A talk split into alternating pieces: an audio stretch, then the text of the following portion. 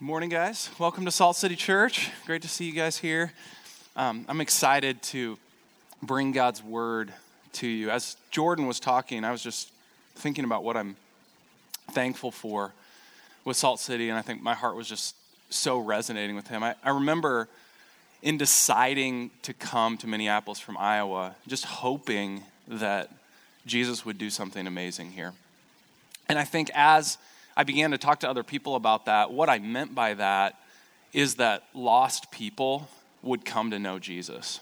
And here's been my experience as we've been going through the Gospel of Mark, and I hope it's also been your experience. As I've been reading through the Gospel of Mark, I haven't been reading about a legend who used to do amazing things. So over and over again, what you see in the Gospel of Mark is you see the people that are supposed to embrace Jesus are rejecting him, and the people that are supposed to reject him are falling down at his feet and being saved over and over and over again. The religious people are like, nah, we don't really want anything to do with them. The super lost, broken people are like, we love this guy so much. And I feel like as we've been walking through this gospel, I've personally been experiencing Jesus as my Savior, but one of the most impactful things to me has been seeing other people, broken people. I mean, there's just these stories coming out in our church, and it's nothing short of just miraculous. It's amazing. People are meeting Jesus. They're seeing that this whole thing is not about religion. It's about embracing a Savior who came not to condemn the world, but in order that we might be saved through him. And as I was studying this text, looking deeply into God's word this week, there's just a, another story, another encounter. And, and my hope this morning is that you would have another encounter with the living Jesus. If you've known him for twenty years or you haven't met him yet, that you would see more clearly who he is. And I think that what Jesus wants us to do as we respond to this text, as we see it, is he wants to just gently encourage us to take off our mask.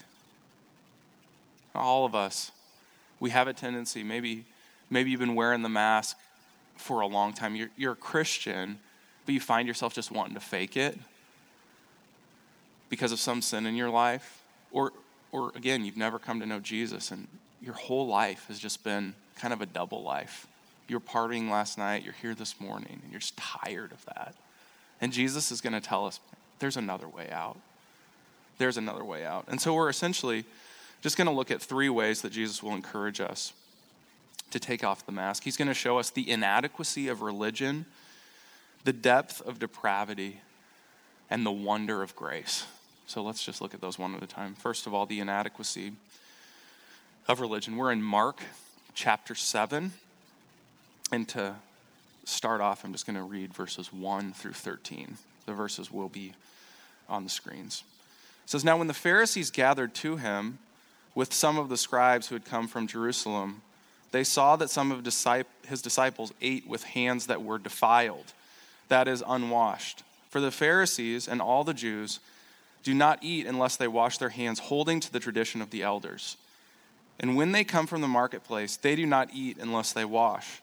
And there are many other traditions that they observe, such as the washing of cups and pots and copper vessels and dining couches. And the Pharisees and the scribes asked him, 'Why do your disciples not walk according to the tradition of the elders, but eat with defiled hands?' And he said to them, 'Well did Isaiah prophesy of you hypocrites, as it is written, this people honors me with their lips, but their heart is far from me. In vain do they worship me, teaching as doctrines the commandments of men. You leave the commandment of God and hold to the tradition of men.' And he said to them, 'You have a fine way of rejecting the commandment of God in order to establish your tradition. For Moses said, honor your father and mother, and whoever reviles father or mother must surely die. But you say, if a man tells his father or mother, whatever you would have gained from me is Corban, that is given to God, then you no longer permit him to do anything for his father or mother, thus making void the word of God by your tradition that you have handed down and many such things you do. So the Pharisees, they're the religious teachers of the way. They're the, they're, um, the people that are supposed to embrace Jesus. And when Jesus comes around, they get really mad at him. They get really offended by him. And they're specifically mad at him and offended by him in this particular situation. First off, because him and his disciples don't wash their hands. There's this tradition in that day that before meals and when you visited the marketplace especially and you interacted with the unclean people, those people, the people who were racially different and religiously different, when you interacted with them, you had to wash your hands because their basic assumption was that the way that you become clean before God and before others was by cleaning up the outside. But what Jesus uncovers is that their cleaning up of the outside was a way to cover their deep-rooted disobedience to God. They were covering up what was actually true deep inside of them with surface-level, outside religious traditions and commandments that had been handed down to them over the years. And so Jesus gives them another example of them doing this. They had this tradition, essentially, where they had kind of a bunch of money piled up, which they had because what they tended to do is they would encourage women right before they died who were widows to give the church all of their money. So the church in that day actually had quite a bit of money. And so with all that money, they were hoarding it for themselves. And so Pharisees would have relatives. They'd have their parents be in need of money. And they would declare, they, they had this way of basically declaring that this money was Corban. So they say, no, I can't give you that money. It's Corban. So they had this big stash of money. And Corban meant that's God's money. And Jesus just goes right through that and he's like, it's not God's money. The, the Old Testament clearly says, honor your father and mother.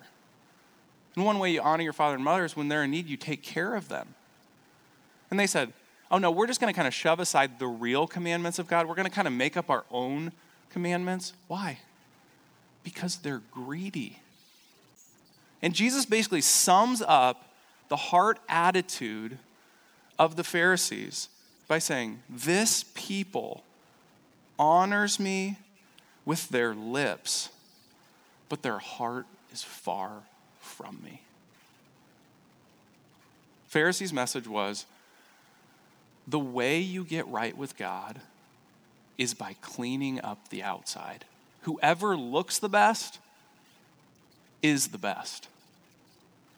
I was thinking about this, thought of a number of different ways to, to illustrate this, but I thought of this old trusty car I had, this old Ford Taurus. Has anyone ever driven a Ford Taurus?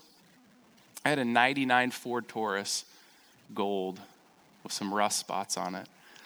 And um, I just remember, like, progressively over time, this car just started to betray me, right? It's like the windshield wiper stopped working, and then it was using a ton of oil, and the alternator went out, and all this different stuff was going wrong with it. And at some point, you have that debate with yourself. You're like, okay, do I just ditch the car at this point because it's going to cost me X number of thousands of dollars to fix the car up, or do I keep the car and just sort of pour more and more and more money into it? So this thing was just going to total crap. Now, this didn't happen, but imagine I'm driving this Ford Taurus down the road and you see like oil like spraying out of the front of it and like smoke is going everywhere. Like this thing is really on its last leg. And later, you see me in my driveway and you're like, hey, what are you doing? Like, yeah, my my Taurus is is going downhill. And so I decided in order to fix it, I would just wax my car and vacuum out the inside. You're like looking at me like, you crazy, man? You know that by cleaning up the outside, the visible part of your Ford Taurus, there's still gonna be smoke billowing out of the front of this thing and oil spraying everywhere. Like, that's not the problem. It'd be like the most foolish thing I could do. And yet this is the default mode of the human heart when it comes to our relationship with God. We clean up the outside.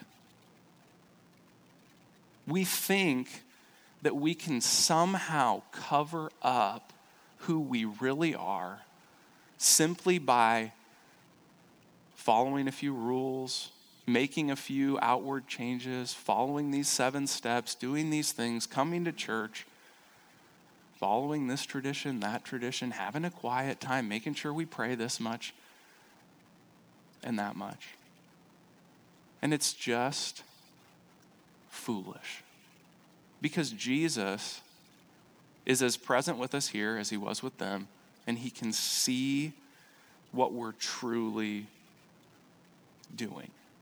Do you know that even Karl Marx agrees with Jesus at this point? There's this really famous quote from Karl Marx. I didn't know the whole thing, so I, I kind of went back and looked it up. You know part of this quote, but Karl Marx, kind of the leader of communism, said this: "Religion is the sigh of the oppressed creature, the heart of a heartless world, and the soul of soulless conditions.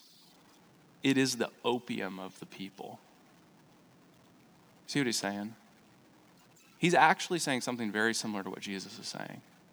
When you're heartless, when you're soulless, the way that you try to cover that up is through religious observance.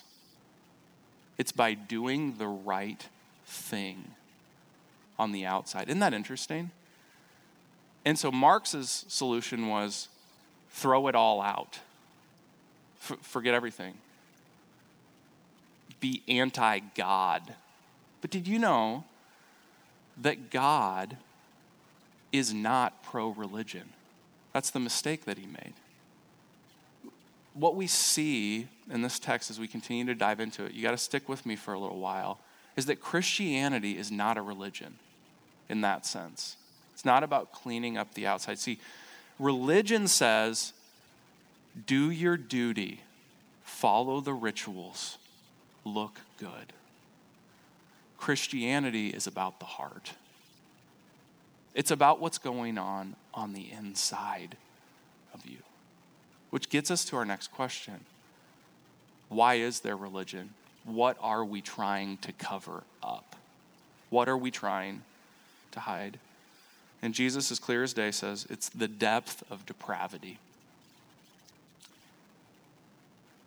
Let's pick up the story in verse fourteen. He called the people to him again and said to them, "Hear me, all of you, and understand. There is nothing outside a person that by going into him can defile him. But the things that come out of a person are what defile him." And when he had entered the house and left the people, his disciples asked him about the parable. And he said to them, "Then are you also without understanding? Do you not see that whatever goes into a person from outside cannot defile him, since it's since it enters not his heart, but his stomach, and is expelled? Thus he declared all foods clean." And he said, "What comes out of a person is what defiles him. For from within, out of the heart of man, come evil thoughts, sexual immorality, theft, murder, adultery, coveting, wickedness, deceit, sensuality, envy, slander, pride, foolishness. All these things come from within, and they defile a person." See, Jesus begins to explain to his disciples the heart of the matter. So he tells them this parable. And the parable's pretty plain, isn't it? He's talking about not only the religious traditions of the Pharisees, but he's also talking about the whole Old Testament. He's talking about the ceremonial law. So if you read through the Old Testament, there's all these ceremonial laws. I'm just going to make it super simple for you. Here's the ceremonial law. Don't eat bacon. Don't eat bacon, all right?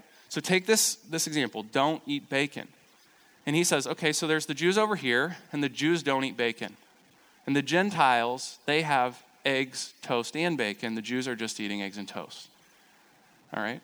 Here's what he says. You eat eggs, to- eggs and toast, or you eat eggs, toast, and bacon.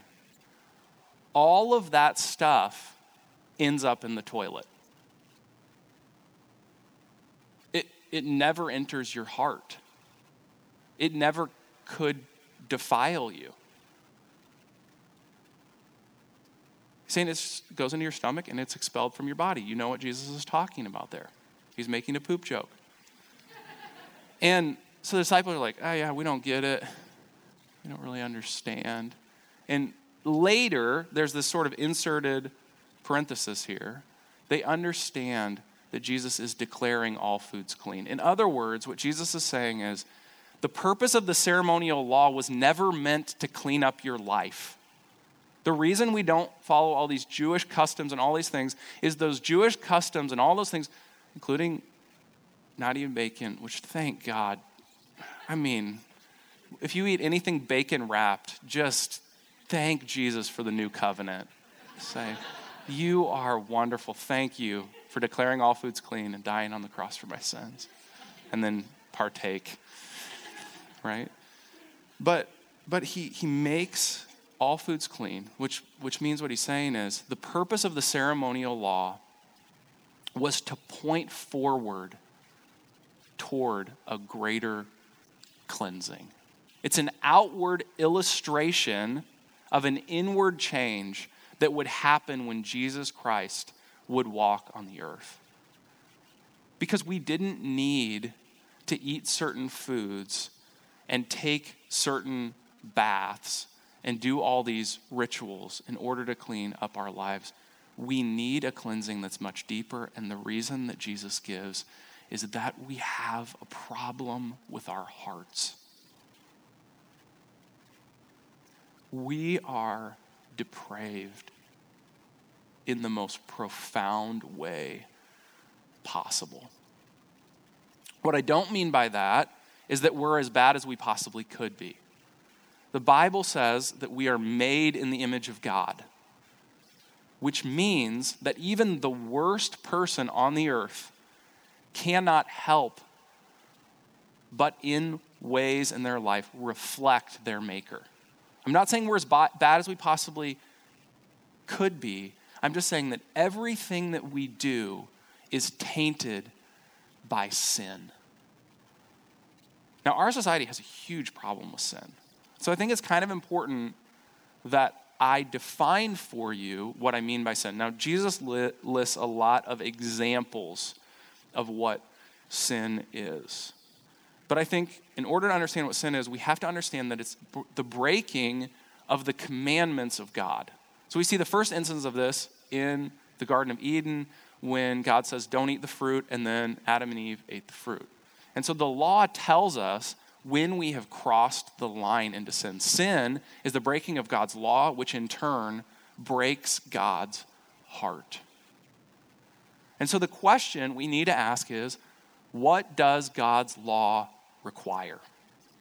What does God's law require? What are his commands? How could we summarize what he's commanded us to do? Now, our kids and our kids' ministry are going through something called the New City Catechism. And a catechism is a way of teaching anyone, kids especially, what the Bible says in big general categories. And so question seven of the New City Catechism asks this question: what does God's law require? And here's the answer. I think it's a beautiful description of what the Bible says. Personal, perfect, and perpetual obedience. That we love God with all our heart, soul, mind, and strength, and love our neighbor as ourselves. What God forbids should never be done, and what God commands should always be done. Now think about those words. Personal, perfect, and perpetual. That means everything that we do should be done in relationship to God. It should be done with a heart of gratitude and awe that we have been created to reflect God's image.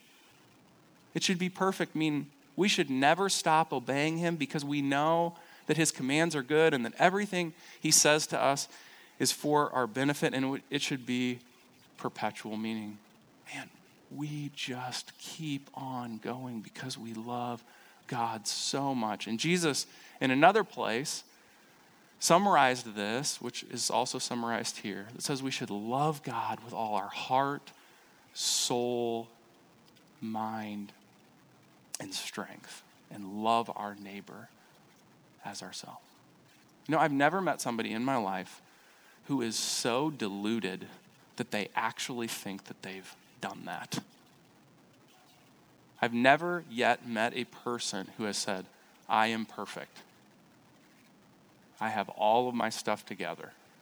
I have never done what God forbids, and I have always done what God commands. And so then Jesus lists a bunch of things. He lists sexual immorality, theft, murder, adultery. I mean, a bunch of things that if we begin to examine our hearts, we find that we're guilty of.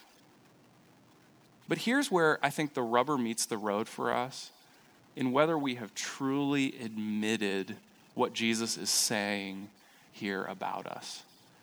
It's when trials and temptations come into your life. So I don't know about you, but this is what happens to me. A trial comes into my life. Somebody that I love gets cancer or they die. Something horrible happens. It just hits me upside the head, out of the blue. Or I begin to be tempted in some specific area and begin to give myself into that temptation. And then something nasty comes out of my heart. And this is what I generally will say. That's not really me. Right? We give ourselves a free pass. We say, I mean, generally, like I'm a law-keeping person. Like I'm a good person. And what's been revealed through these trials and temptations, that's not really me. That's just, you know, that's just that. That's just, that was a mistake. That was an accident. I'm sorry, you know, we say stuff like this. I'm sorry, I didn't mean to say that. I wasn't angry. I was just frustrated. And we begin to sort of excuse ourselves for the things that we do. Let me tell you something else, just personal about my life. This is getting deep. Guys, I love ketchup, okay? I just love ketchup. My, my family can testify to this. This is kind of weird, but from the age of about six until I was about twenty-two, I'm thirty-three now, I think I basically only ordered hamburgers and French fries when I went to restaurants. Like the decision was, I didn't even open the menu. I just left it laying there, hamburger and French fries. And if they didn't have it, then I just drink a water. You know, it's like, if you don't have that, do you call yourself a restaurant? I'd get a Coke and whatever. But here's here was the secret. I got a hamburger and French fries because it gives you the ability to just basically drink ketchup without anyone thinking that you're weird. Right? You can just, so I mean, I an obs- you would be disgusted by the amount of ketchup that I have eaten in my life. And this trait has been passed on to my kids. And so there's almost like this ritual, you know, like the ketchup is on the table and there's like a celebration. And I mean, we all laugh at the sound that the ketchup bottle makes when you squeeze it. I mean, you got to participate in that when you have five kids and, and laugh about it. But my kids, you know, they don't have the sensibility to know that you can't just eat ketchup. And so they like literally will just like grab handfuls of ketchup and eat them. Right? It's just, it's absolutely wonderfully disgusting. But but here's the thing. In all of the times that I've eaten ketchup, I have not once turned a ketchup bottle upside down and squeezed it. Or do you guys know like the Heinz fifty-seven trick, the glass bottle, it's got a fifty-seven on it, and if you pound the fifty-seven, the ketchup comes right out? My Uncle Bill taught me that. I'm forever indebted to him. But I have never in my life turned a ketchup bottle upside down and said to myself, why is there ketchup coming out of the ketchup bottle? I don't understand this. This is a ketchup bottle. There's ketchup coming out. What in the world? Where did this ketchup come from? This is unbelievable. There's ketchup coming out of a ketchup bottle. You guys understand what Jesus is saying here? You have a wicked, depraved, deeply awful, sick, twisted heart. When sin comes out in any of these forms, we should not be surprised. We should say, that's what comes out of a human heart. That's what's in there. As Christians, we should know ourselves well enough and know Jesus' word well enough to know that just as ketchup comes out of a ketchup bottle, sin comes out of our hearts. That is what is in there. And so here's the way that our society has totally dodged this. There's no such thing as sin. That's what our society generally says. There's no such category as sin. Sin has been done away with. And so we live in the age of authenticity, where you're supposed to just say, this is who I am, and show it to the whole world. And no matter what God's law says about said thing, you are supposed to fully embrace it. Just say, this is who I am. And really, that whole attitude, if you look at it even historically, it's a reaction against religion. It's like, I saw my parents trying to clean themselves up. I saw that that didn't work. So let's just try, instead of trying to clean ourselves up, just acting like we're already clean. Which, if you examine that, guys, and you go down to the root of it, both religion and this attitude that I don't have any sin have the same root. They're actually two different forms of religion. They are both seeking to clean the self up. They're both of ways of saying, what in the world? There's ketchup coming out of the ketchup bottle? They're both religions.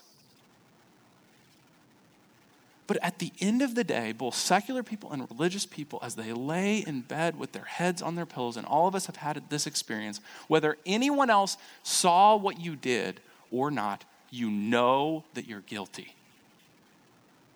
Guilty before whom? Even if you did something that wasn't against any other person, you feel this sense of guilt. Do you know why you feel the sense of guilt? Because you are guilty before the creator of all the earth. So the question then becomes, what do we do? What's the solution? Where do we go with our guilt? And that's where we get to the last point, which really isn't a point at all. It's like gazing into the Alps. It's looking at the beauty that shines forth from every page of Scripture. It's the story of the Bible in one short story. We're talking about the wonder of grace. And from there he arose and went away to the region of Tyre and Sidon. And he entered a house and did not want anyone to know.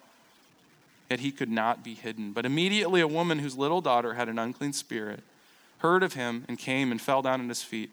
Now the woman was a Gentile, a Syrophoenician by birth, and she begged him to cast the demon out of her daughter. And he said to her, let the little children be fed first. For it is not right to take the children's bread and throw it to the dogs.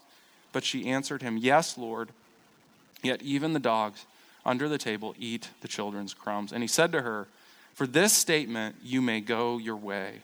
The demon has left your daughter. And she went home and found the child lying in bed and the demon gone. We've got another weird story with Jesus. Yeah, we've run into a lot of these in the Gospel of Mark.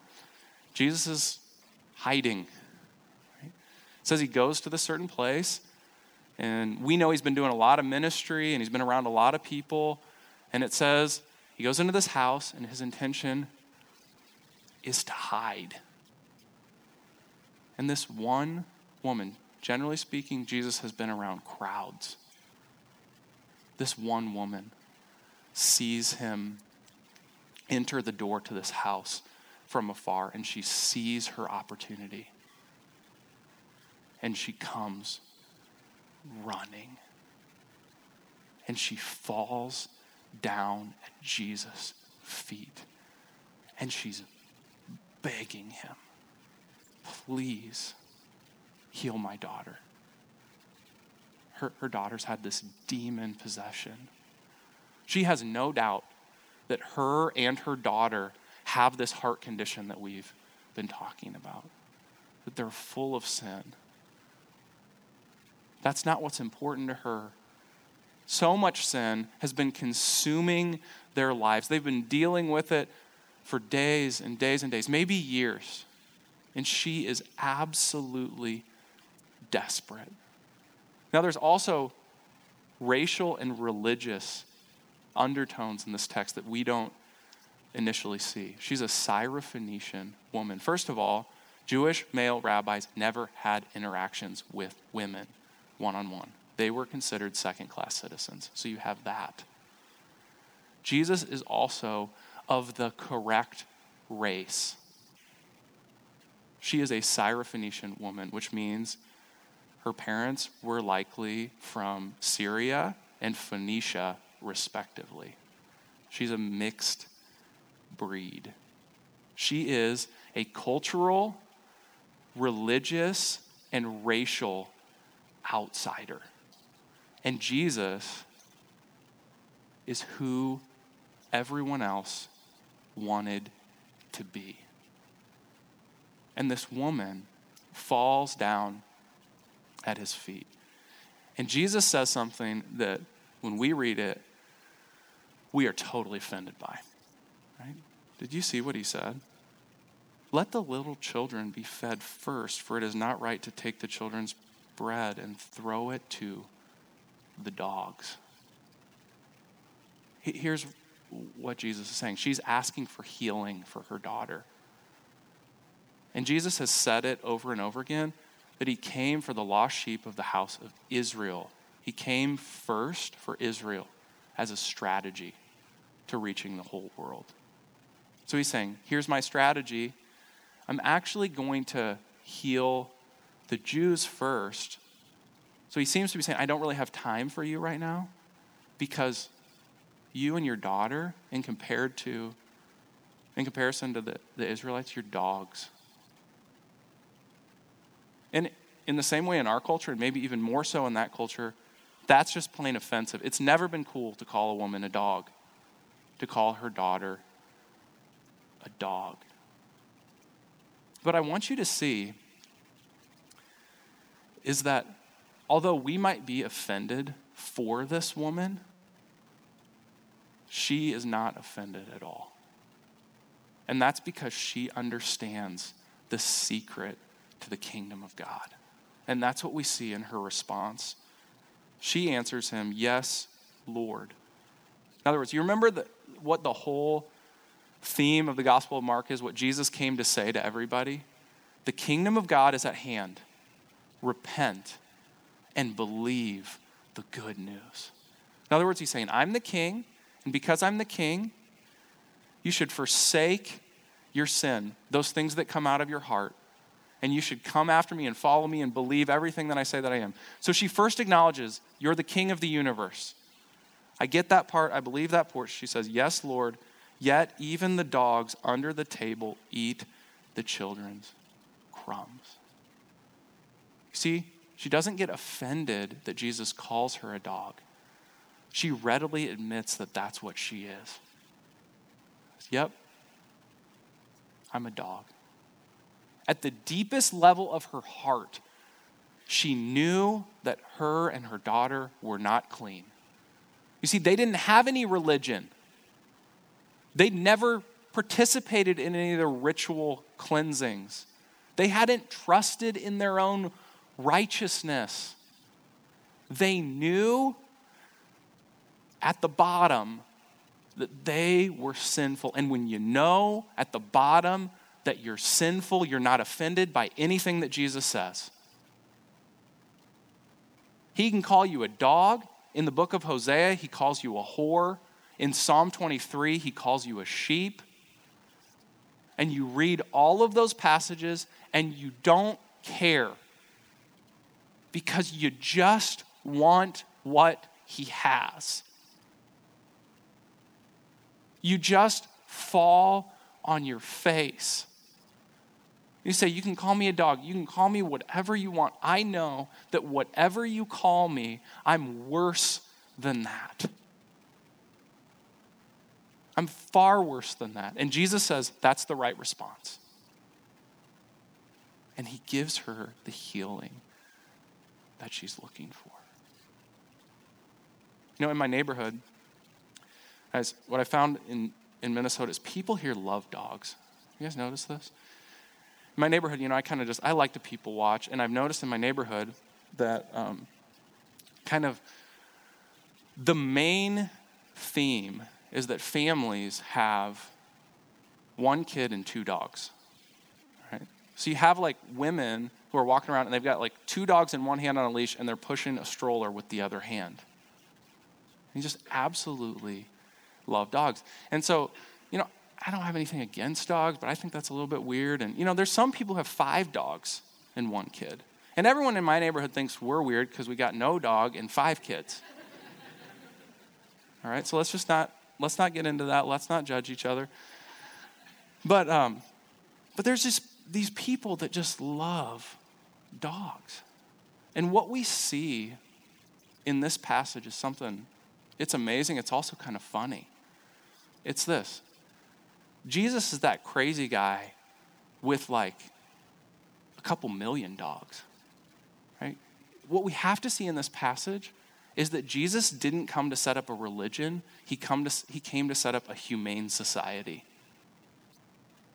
The only people that are welcome into the kingdom of God is people that will admit they don't even deserve to be called people. That the sin is so deep and so terrible and so awful. Just a bunch of dogs. No need to be offended by that. You know what? I was thinking about this. To me, it actually feels like a compliment because dogs don't sin. In some ways, I'd rather be a dog than a human because dogs didn't screw this whole thing up, and I've done my share of screwing this whole thing up. So here's the good news. This story points us toward a greater story. Jesus wouldn't always stay in hiding. He didn't just come to heal this one woman who would admit that she was sinful and receive this grace from him. All of these stories are leading us to a greater story. When Jesus would come out of hiding and he would hang on a cross, completely naked and completely exposed for everything, for everyone to see. He was the ultimate dog. The ultimate laughing stock, the lowest of the low. If you would have seen him, you would have looked away. You would have thrown up. It would have been absolutely disgusting and gut-wrenching to you. And the reason that Jesus did that is he said, my life for yours. It's not that you're worthy of my forgiveness. It's not that you're worthy of me taking on your sin. It's that I love you so much that it's not about your worthiness, it is about my love. Let me show you this in one of my favorite verses in the whole Bible. It simply says this, God demonstrates his love for us in this. While we were still sinners, Christ died for us. Isn't that awesome? Sinners are welcome. Come into the humane society. You know what I did this week? This was funny. I, I really encourage you guys to do this as, as an application because I thought it was really fun. I played the song, Who Let the Dogs Out, in my car. You guys remember that song? Who let the dogs out? Ooh, ooh, ooh, ooh. Remember that? That's so great. Because I was singing it as worship, right? Jesus let the dogs out. He set me free. It's the application, okay? I want to see you guys just rolling around town, just who let the dogs out? Can we respond with that? Wouldn't that be amazing? That's I declare that the theme song of Salt City Church. Let's pray. Jesus, thank you that you've let the dogs out. Thank you that you set us free. Thank you that all we've got to do is just fall at your feet and admit what's actually true. That all this sin's been coming out of our lives and it will continue to. at times because we are crooked in the deepest places of our heart. And yet that's part of the best news in the entire world, that you love sinners. Amazing. I'll never get over that. Thank you for saving me, Jesus. It's, a, it's an absolute miracle that you could love somebody like me. And I pray for that person who's just feeling like they can't forgive themselves. I just ask that you would release them from that. They couldn't possibly forgive themselves because they're not as loving as you, Jesus. But would you just touch them with your presence now? Would they be able to readily admit everything that they've done and who they are at the deepest level, not be offended by you, and receive your grace? In Jesus' name I pray, amen.